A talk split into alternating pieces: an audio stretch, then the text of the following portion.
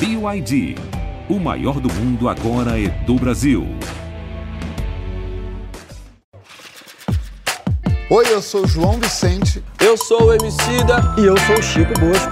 E aí, minha gente, eu sou o Fábio Porchat e esse é o Papo de Segunda. Em janeiro, é, o rapaz Donald Trump, cadê ele? Então apareceu. Você viu que ele fez uma réplica do Salão Oval? Vi. Na casa dele? Isso é uma maravilha. Você sabia disso? Eu vi, não. E ele fica despachando. De golfe, né? Que maravilha. Que ele maravilha. fica lá fazendo, brincando de presidentinho. Parece o conto Machado de Assis, o Alferes, lembra disso? Eu não li. é. Que é um cara que quando ele ganha um cargo de alferes, vai para um sítio, cai um dilúvio, ele fica isolado no sítio, ele tá sem a roupa dele, de alferes. Aí ele não sabe mais quem ele é. Até que um dia vem a mãe dele, vou traz a roupa dele, ele bota ele, Ele Então, o, o Donald, ele foi banido de algumas redes sociais. Por causa, lógico, das fake news, as mentiras, como bem disse Emicida semana passada. As mentiras durante a eleição americana e por alegarem que ele incitou a violência naquela invasão da Casa Branca lá. Do, twi do Capitólio, tudo lá, né? Do Twitter ele foi apagado e o Facebook anunciou semana passada que vai dar dois anos de gancho para ele. É uma medida justa ou vai contra a liberdade de expressão?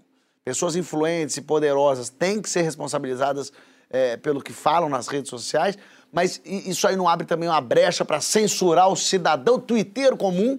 Vem rasgando na hashtag Papo de Segunda no GNT. E vamos logo de cara ouvir o Ronaldo Lemos, que é sempre bom ouvir o Ronaldo Lemos, inclusive, especialista em tecnologia, apresentador do Expresso Futuro, no canal Futura e no Globoplay. Ele explica melhor essa ideia de desplataformização. Bota aí. Essa punição, né, de ter a sua conta suspensa, de você ser desplataformizado, ela acontece quando alguém viola os termos de uso, né, de uma plataforma, de uma rede social, de forma muito consistente, né? Então a pessoa ela faz uma violação que se repete várias vezes, ou ainda ela comete algo que é muito grave, né? Envolvendo, por exemplo, incitação à violência, pornografia ou coisas desse tipo. A gente tem que ter em mente que a internet ela não é mais uma terra sem lei. Ela, mesmo que você vá para uma outra plataforma mais obscura, ou menor, ou iniciante, essa plataforma ela vai ter que respeitar o arcabouço de direitos humanos. Então, é, não tem né, para onde fugir. A lei ela é universal. Nesse sentido, ela tem que ser aplicada a todos. O direito à liberdade de expressão não implica o direito à viralização. Uma coisa é você poder falar o que você quiser, e eu acho que há meios hoje, inclusive na internet e fora dela, para que todo mundo possa fazer isso. Agora, achar que o seu conteúdo tem que ser distribuído e viralizado para milhões de pessoas e achar que aquilo é um direito, aí está um problema porque especialmente conteúdos problemáticos que são ilícitos, ou seja, contra a lei, esses não tem que ter primeiro divulgação nenhuma. E outros que são meio do caminho também não podem ter um direito a serem virais. Pode ser até que eles sejam virais por circunstâncias específicas, mas ser viral e ser distribuído de forma massiva para milhões de pessoas não é um direito. Quando uma personalidade pública, né, que ocupa um cargo público, que está numa posição de poder, ela utiliza uma rede social, a gente tem que lembrar que a responsabilidade dessa pessoa é maior do que se ela fosse ah, de um usuário comum. E isso está em total sintonia com a moldura legal de direitos humanos. Quando a gente fala na proteção dos direitos civis e políticos das pessoas, uma dessas proteções implica o direito a não ser manipulado, a não ser vítima de propaganda que é veiculada por robôs, por contas falsas. Então, isso eu acho que não é, é cada vez mais desejável, né? E eu acho que as plataformas estão trabalhando para diminuir esse tipo de conteúdo, estão mudando inclusive a forma como esse conteúdo se viraliza ou não, e estão muito mais atentas em conteúdos que podem gerar danos no mundo real. Esse assunto é bem interessante, bem Fih, assuntinho de fi. Beijo pra Ronaldo curioso. Né? Sempre Nosso- um beijo pra ele que Nosso engrandece. sócio aqui, né?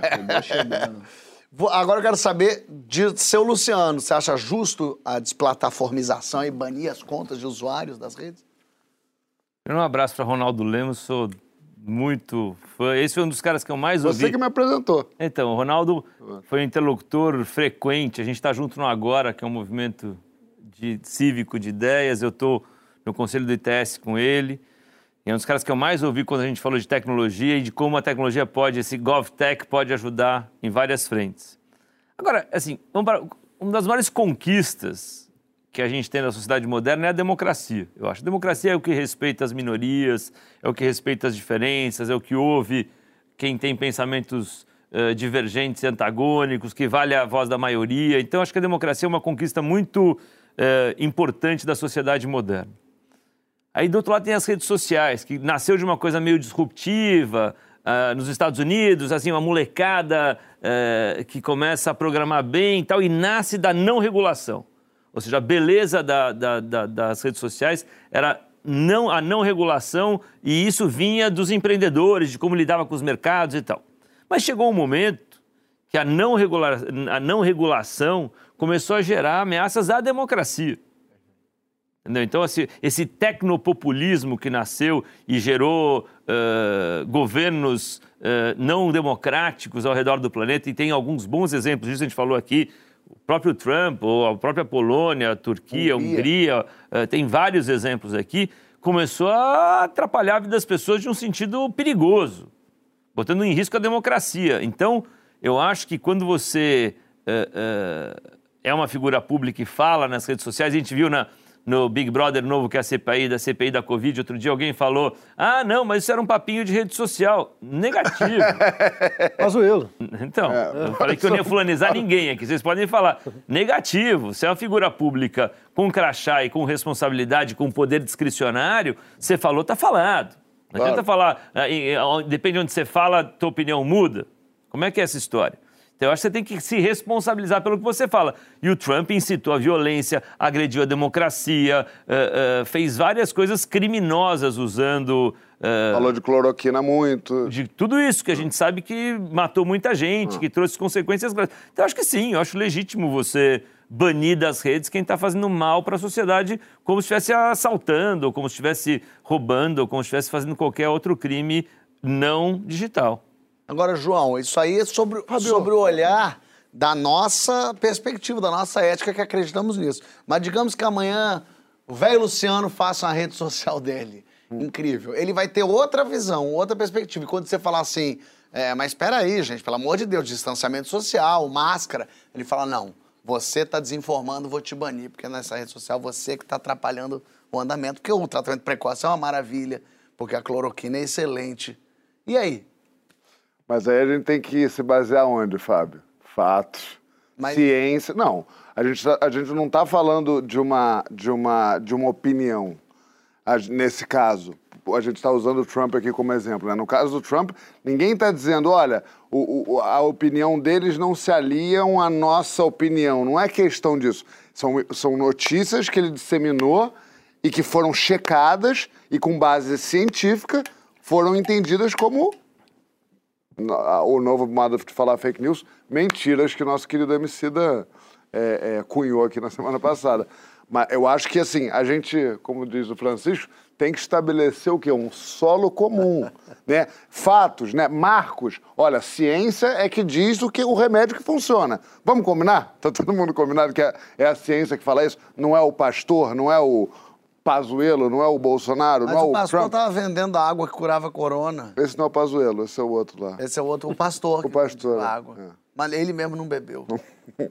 Mas, de qualquer maneira, é, eu acho que é isso. Assim. Eu não acho que é uma questão, nesse caso do Trump em específico, não é uma questão de opinião.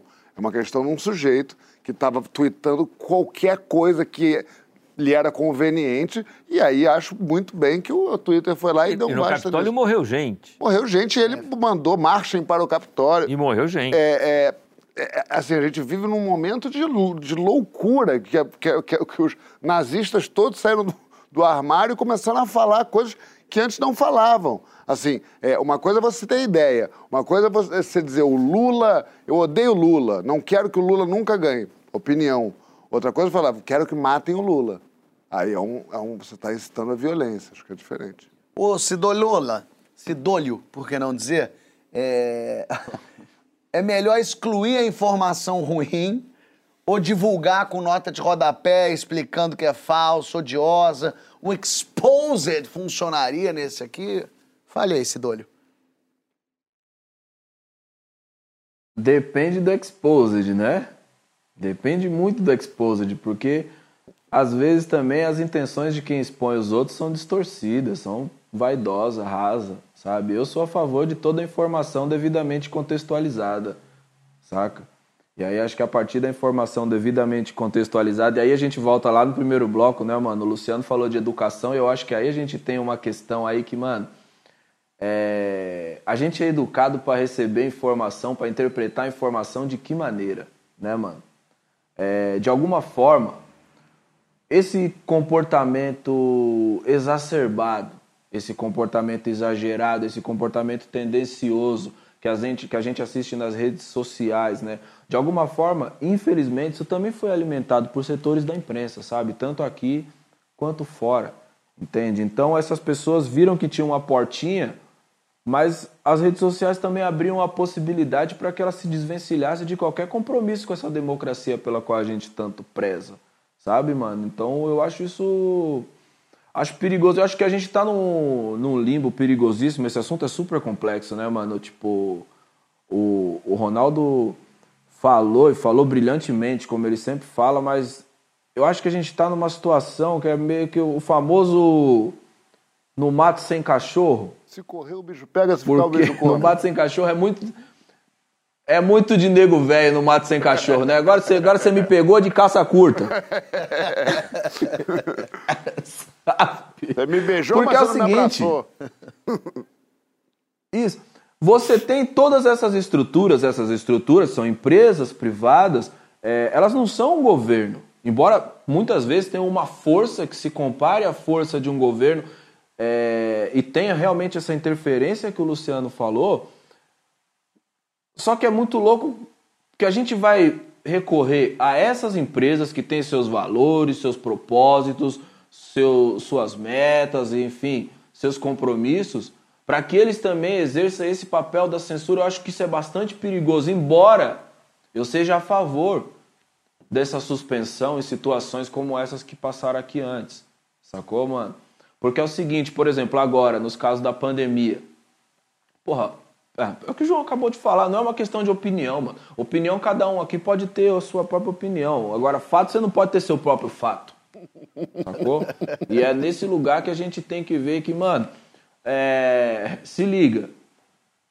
Uma parada que a gente viu lá no, nos Estados Unidos, aí quando o Trump caiu, esse barato que vocês falou, que morreu gente, invasão aí, tudo isso, mano, foi organizado dentro dessa atmosfera disruptiva, tá ligado? Essa atmosfera é, de diversão, essa atmosfera despretensiosa, essa atmosfera de liberdade, mas a liberdade está começando a corroer ela mesma. E a gente precisa entender que se a liberdade começa a corroer ela mesma, tem alguma coisa que está dando muito errado, tem um parafuso que está espanado aí, sabe? Então é um papo muito complexo, mano. Dar um bloco para nós debater isso aqui é muita crueldade. Não, eu, eu quero continuar nisso, que- porque tanto o Luciano quanto a Emicida falaram uma coisa que eu queria continuar, que é o que o Luciano falou de um momento em que a democracia pode se virar contra a própria democracia. Só pontuando isso rapidamente, Chico. E vou no que o Emicida colocou que é importante. Eu não tenho medo hoje em dia de você ter um golpe militar no Brasil que seja tanques na Praça dos Três Poderes.